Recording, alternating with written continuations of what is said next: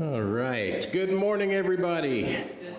I made sure my microphone was on so that I don't have anybody rushing into the room saying, turn on your microphone. Uh, but good morning. Uh, I was so, I was very pleased this morning. I was able to walk out of the house without a coat on. Uh, so that was, uh, that was, like some people still have to wear coats. That's okay. Um, I'm a big guy. I've got a lot of insulation. So, uh, but it's, uh, the weather is, is turning nicer. Um, hoping for really good weather for the Easter Berlin uh, egg hunt. Um, and I, um, Bob was saying that a lot of families have a lot of things going on. Um, our family, I'm, I'm going to be attending the uh, BIC Susquehanna Conference um, annual meeting on that morning. Uh, one of our sons is doing, like, what's Tommy doing? I don't know. I never really know what he's doing anymore. Um, there's a, there's a, a, a, track, a huge track meet um, at Northern that Josh is going to be there. So, and, and I know a lot of you guys are going to be in a lot of different places, but if you're able to help, um, thank you. It'd be uh, great for you guys to have, uh, have some help out there, especially for the teardown. Uh, they like to try to get us out of there as quickly as possible. Um, I also want to say that uh, I really appreciate the, uh, the work that Casey and Tori are doing with this uh, family of kids. We're going to hear uh, more about them as the weeks and months progress. Uh, there's some uh, the, the food, the, the, the, things that we're taking care of now, and, and, we're trying to work out some other things as well that are a little bit more uh, large in scope. So you're going to be hearing about those things as well. But this morning we are continuing our journey with Jesus. And we started this journey way back in January, right after the first of the year. And now we're getting to the last few weeks of this journey where we're looking at Jesus' last weeks before his death on the cross, before his resurrection that we'll celebrate on Easter Sunday. And um, as Bob announced this morning, we've got a lot of things planned uh, for the week leading up to Easter. Of course, next week is Palm Sunday. Um, if, in case you've lost track of time a little bit. Um, and then uh, on Thursday, we are going to be having um, a, a communion and foot washing service. And I know uh, some of you are thinking, ew, foot washing, that's disgusting. Um, and, and I know that, uh, you know, it's not something that a lot of us are used to.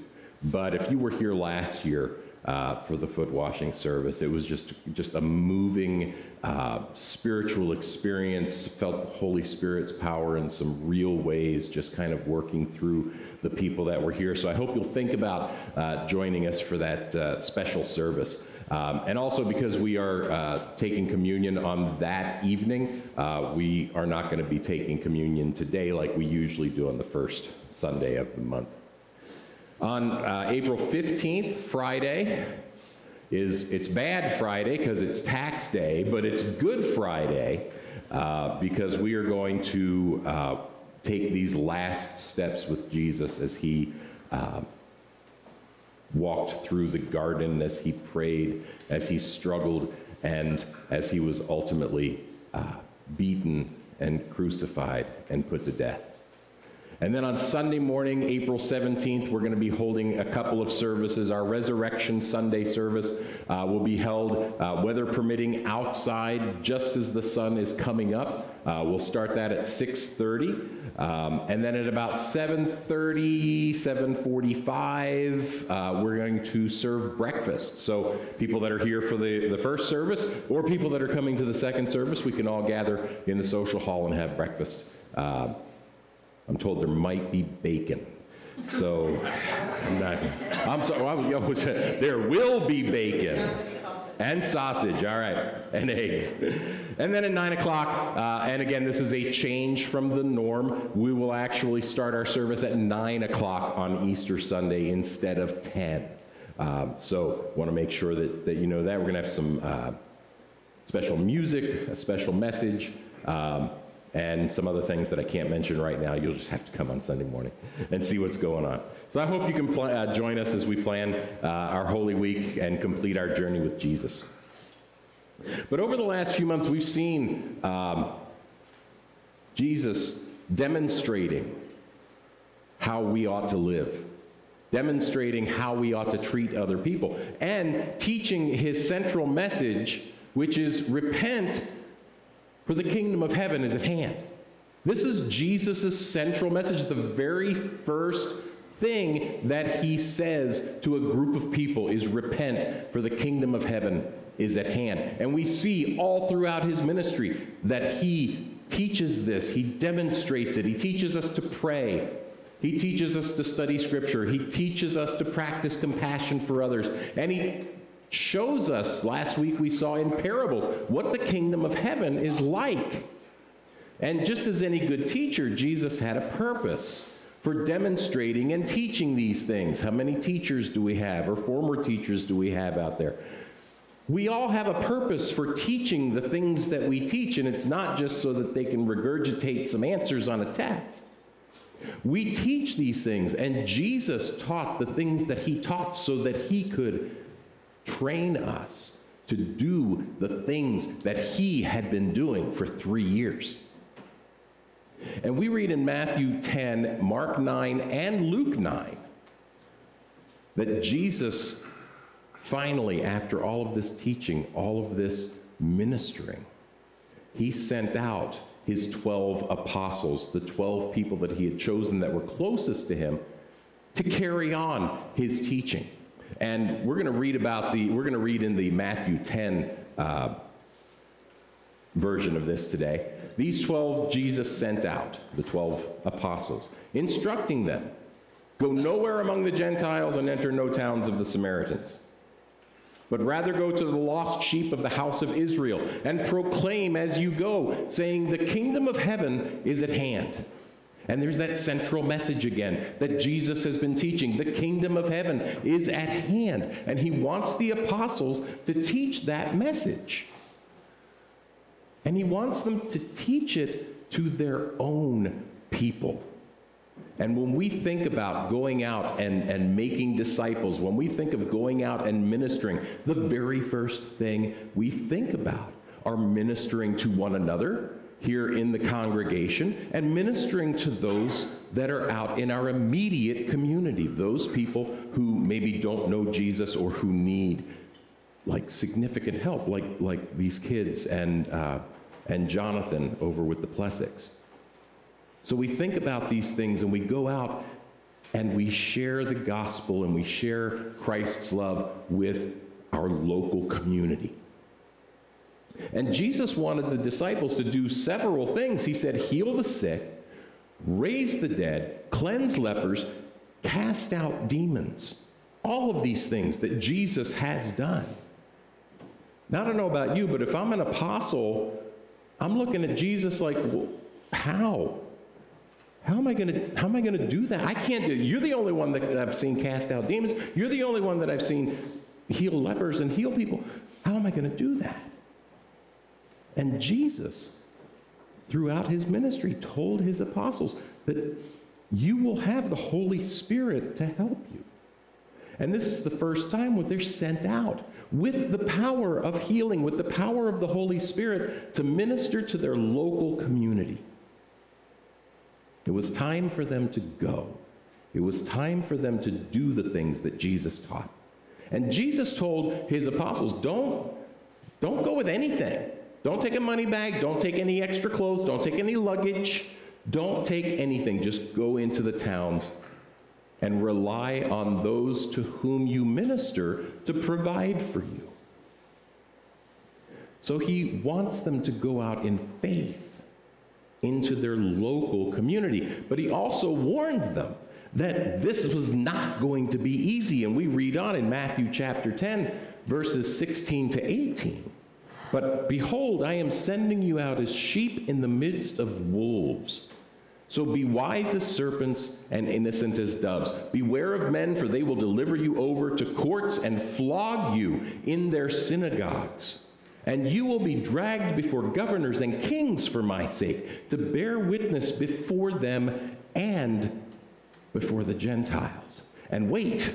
As if that's not enough, there's more. In verse 22, he says, You will be hated by all for my name's sake. Now, this is just an offer that seems too good to pass up, right? I'm going to be beaten, and I'm going to be arrested, and I'm going to be hated. Sign me up. I'm thinking, right? Wouldn't, wouldn't you love to have that opportunity? No, we don't want that opportunity. We want to go out and we want to be loved. We want to be liked. But Jesus says, You're going to be hated if you do it right. But Jesus also promises that the Holy Spirit will be with them throughout all of this persecution, all of this hate, all of the floggings, all of the arrests. And he says in verses 19 and 20, when they deliver you over, do not be anxious how you are to speak or what you are to say, for what you are to say will be given to you in that hour, just like the healing power is given to you at the time that you need to heal someone. And he goes on, it is not you who speak, but the Spirit of your Father speaking through you. And again, we can, we can imagine Jesus making this point. The Spirit does everything. You don't have to do anything. All you have to do is be obedient. All you have to do is see somebody in need and go and meet that need. But Jesus, I don't have any money. Don't worry. The Holy Spirit is going to provide for you. Jesus, I don't know what to say. Don't worry. Don't be anxious the Holy Spirit is going to help you. Anytime we leave this building, anytime we go out into the world, the Holy Spirit is there. He shows us a need. He shows us what needs to be done. And then he gives us the power, whether that is uh, having people help financially, helping people to heal, helping people to learn about who Jesus is, whatever it is, the Holy Spirit is going to help us when we obey Him.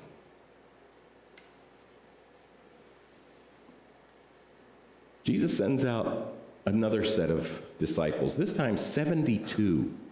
Instead of the 12, he's now got 72. And he sends these out two by two. He says, okay, pair up. It's just like in my classroom. Okay, everybody, pair up. We're going to compare notes. We're going to do some stuff pair up, and go out.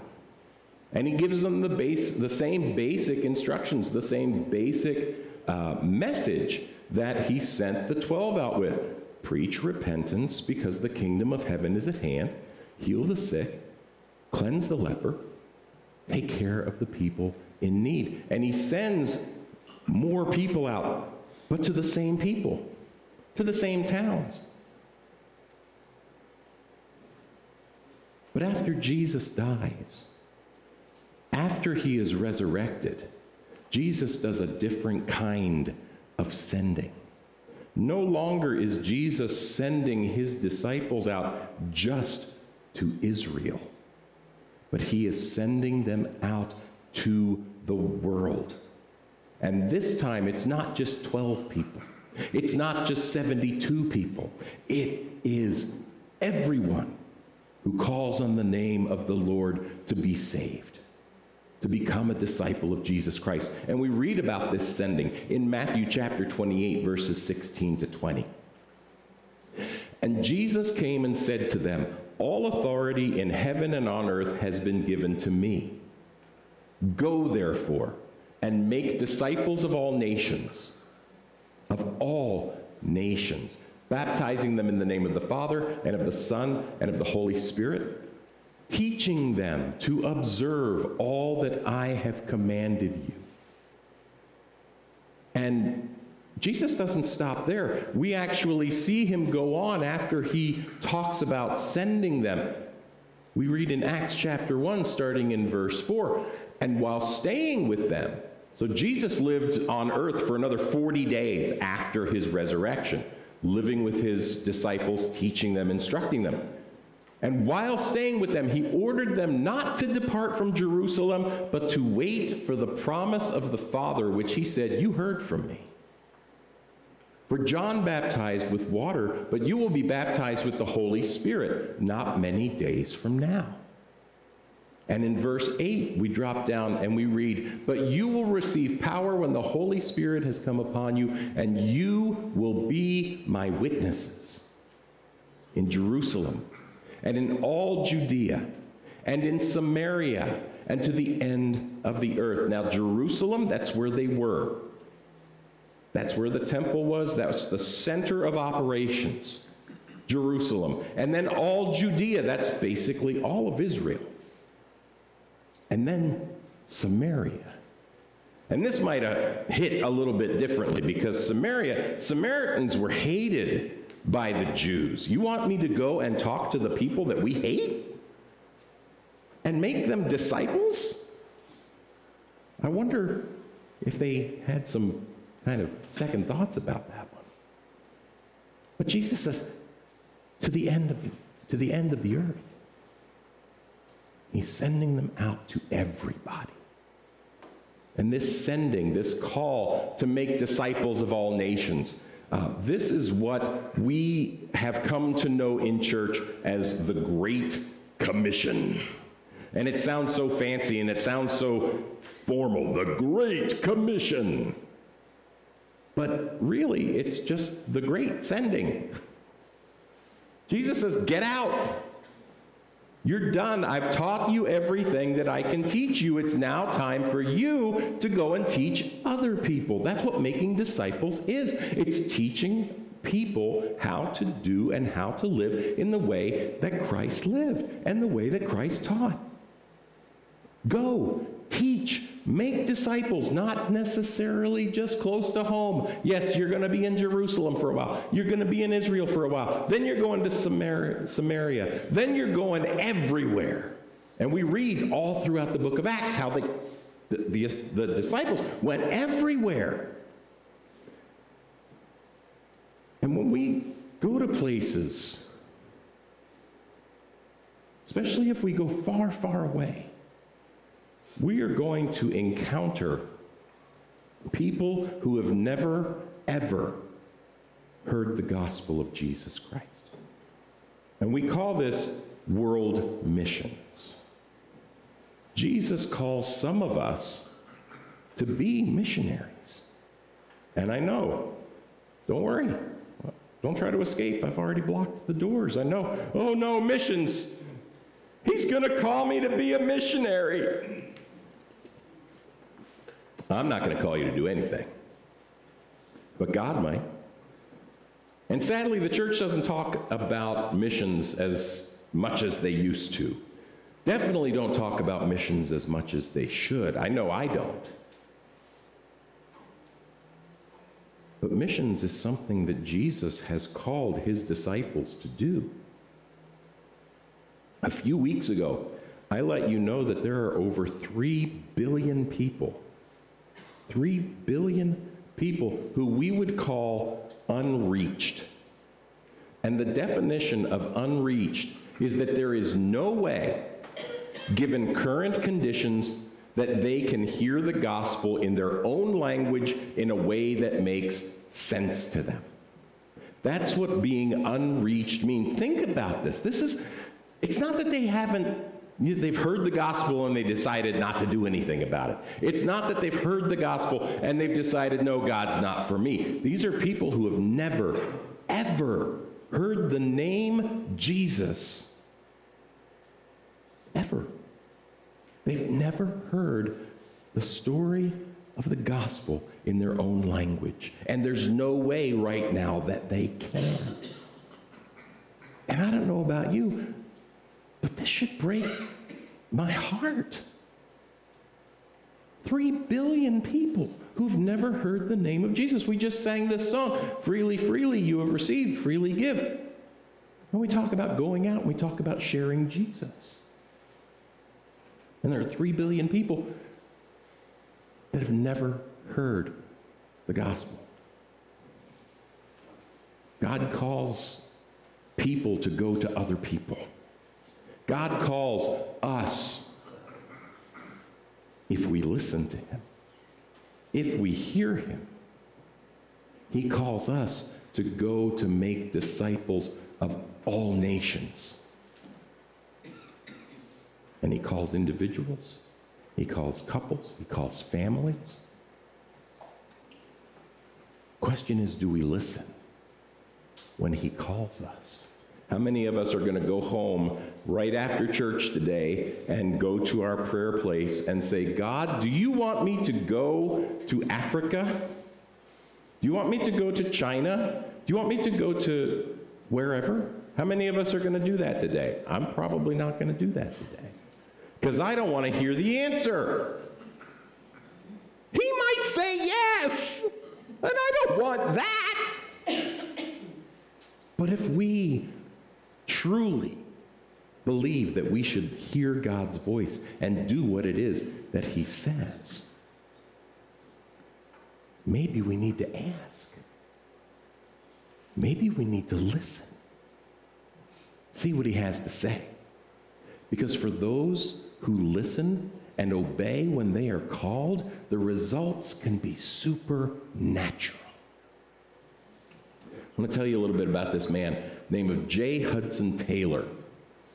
J. Hudson Taylor lived back in the uh, late 18, early 1900s. He heard the call of God to go to China when he was 16 years old.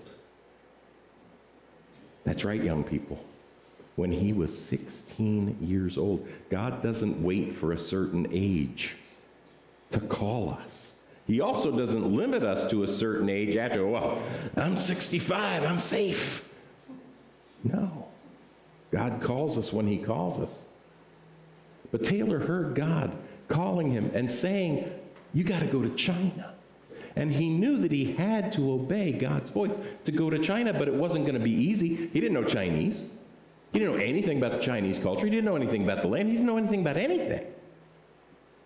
But he knew he had to obey. So he started learning. He started learning the language. He started learning about the culture. He learned about how they dressed and how they spoke and the different things that they did and the way their families lived. And he learned all of these things. And he found out through his learning and through talking with other missionaries who were in China that there were millions of people that had never been reached with the gospel in China. You know why? Because most of the missionaries stuck to the coastal region of China. Nobody decided to go inland because it was more dangerous and they didn't want to be hurt. So they decided not to go. Hudson Taylor said, That's where I got to go. Learned the language, he learned the customs, and he did something that no other missionary had ever done, as far as we know. He actually changed his physical appearance and his dress so that he could blend in with the people to whom he was going to minister. And we think about that today, and we've thought, and, and my church, my old church, when I was growing up, they, they preached missions all the time. And, but they never talked about, like, trying to become at least partially like the people that you were going to minister to so that they could feel more comfortable.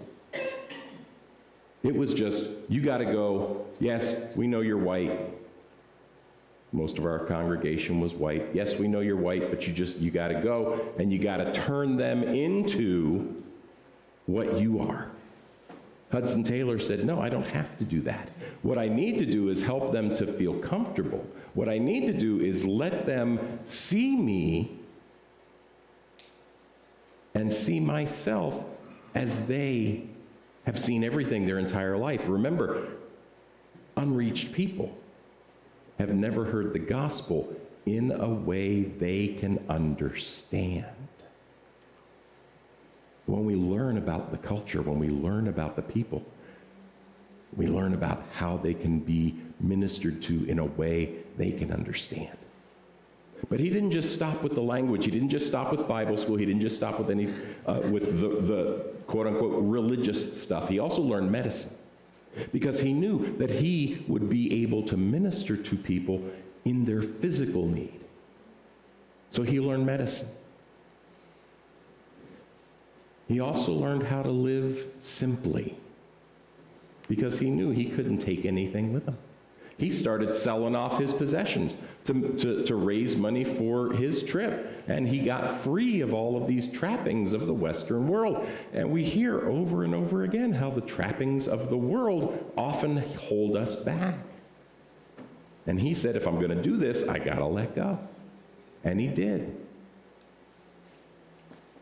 And this is the hard part, especially for me. He started working out. He started exercising because he knew that some of his travels were going to be treacherous, some of his travels were going to be dangerous, and he needed to have the strength and the ability to walk into China. Anybody know how big China is? It's huge. He needed to have the physical ability to do his work. He went to church, he started teaching Sunday school so that he could start learning how to teach the gospel. Most of all, most importantly, he spent a lot of time in solitude and silence, praying and studying God's Word. And most of his prayers were, Show me how to make this understandable to people who've never heard your name.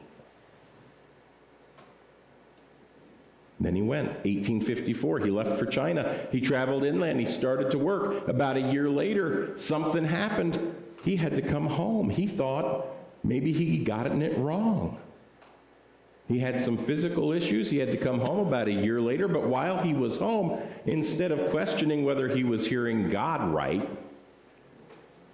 he became even more convinced that God wanted him in China. And he once wrote, on Sunday, June 25th, 1865, unable to bear the sight of a congregation of a thousand or more Christians, uh, Christian people rejoicing in their own security, while millions were perishing for lack of knowledge, I wandered out on the sands alone in great spiritual agony. And there the Lord conquered my unbelief and I surrendered myself to God for this service. Even though things had gone badly for him at first, he still knew God was calling him here. And he made a decision and he said, I told him that all the responsibility as to issues and consequences must rest with him. That as his servant, it was mine to obey and follow him. Taylor is understanding how we live for Christ. He's understanding the basic teaching don't be anxious when you go out to teach other people. That's all on God, thank God. All I got to do is obey. All I got to do is listen for His will. It is His to direct, to care for, and to guide me, and those who might labor with me. Need I say that peace at once flowed into my heart? Taylor returned to China soon after and founded what was called the China Inland Mission, and it's still going today under a different name, the Overseas Missionary Fellowship, OMF. You can look it up.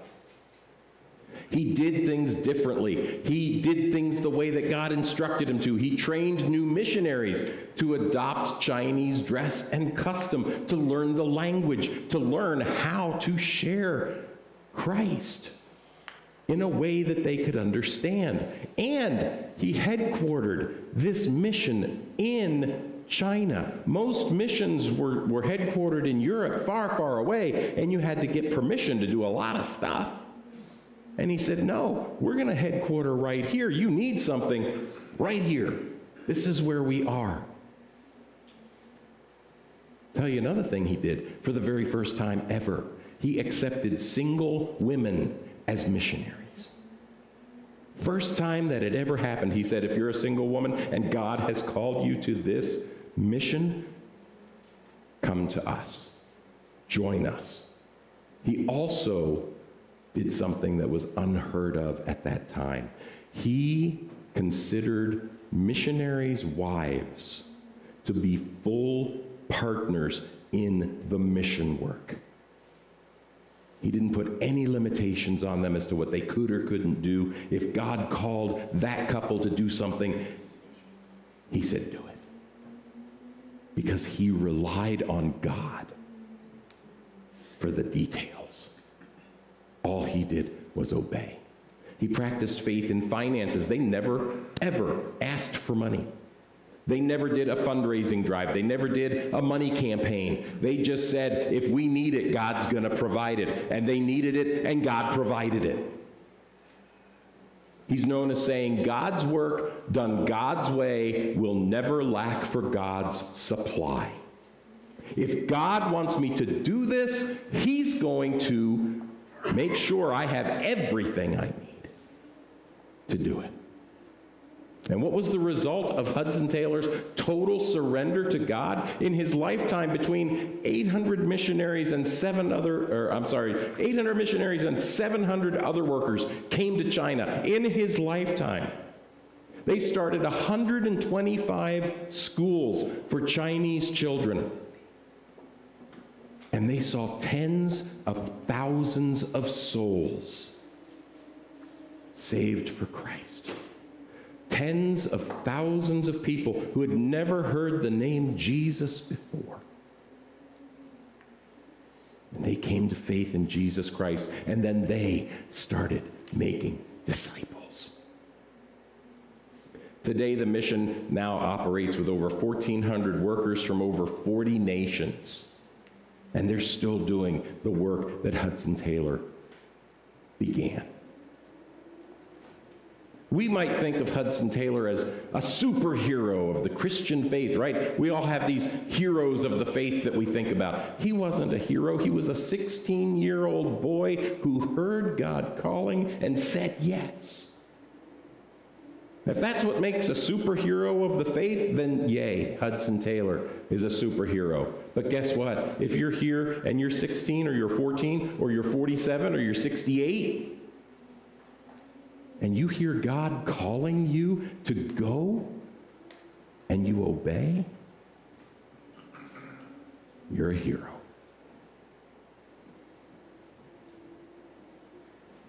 You might not be a Hudson Taylor. You might not be able to do all of the things that he did. But can you do the one thing that he did?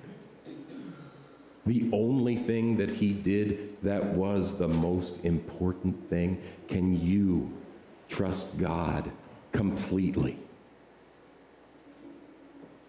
If he calls you, can you say yes? That's what we need to think about. In the early days of the Brethren in Christ Church, there was no mission focus. None. It was almost 100 years after the church started before they even sent out a missionary. And now we have 30 teams and individuals serving over four continents. Morning Hour Chapel has supported one of those teams, um, the, the Stoners, as they've been out in New Mexico. So you don't have to necessarily go overseas. They're living, they're working in New Mexico, and they're ministering to these people in a way that they can understand. As you consider your own journey with Jesus for the rest of your life, I want you to think about this. What if you were one of the three billion unreached souls? What if you were one of the people who had never heard the name Jesus? And what if you had ha- would have had that opportunity if somebody had just said yes.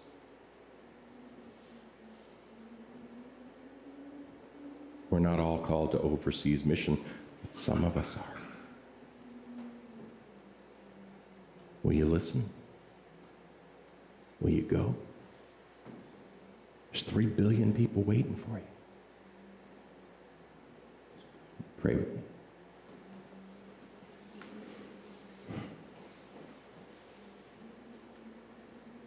Father, this prayer is going to be brief.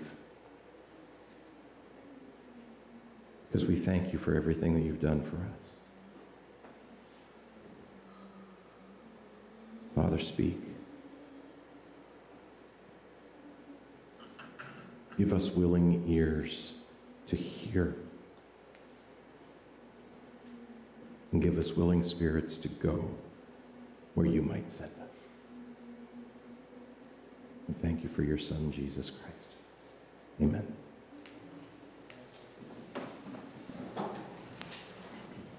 If you are here this morning, or you go home this afternoon, or you go home a year from now and you hear God calling you to go, I want to encourage you to give me a call, send me an email, send me a text, come up after church and talk to me. Would love to be able to share with you some of the ways that our congregation can help you, some of the ways that denomination can help you to answer the call that God is putting on your heart. And if He's not calling you to go, maybe He's calling you to support those who are going. We can talk about that too. God bless you this week.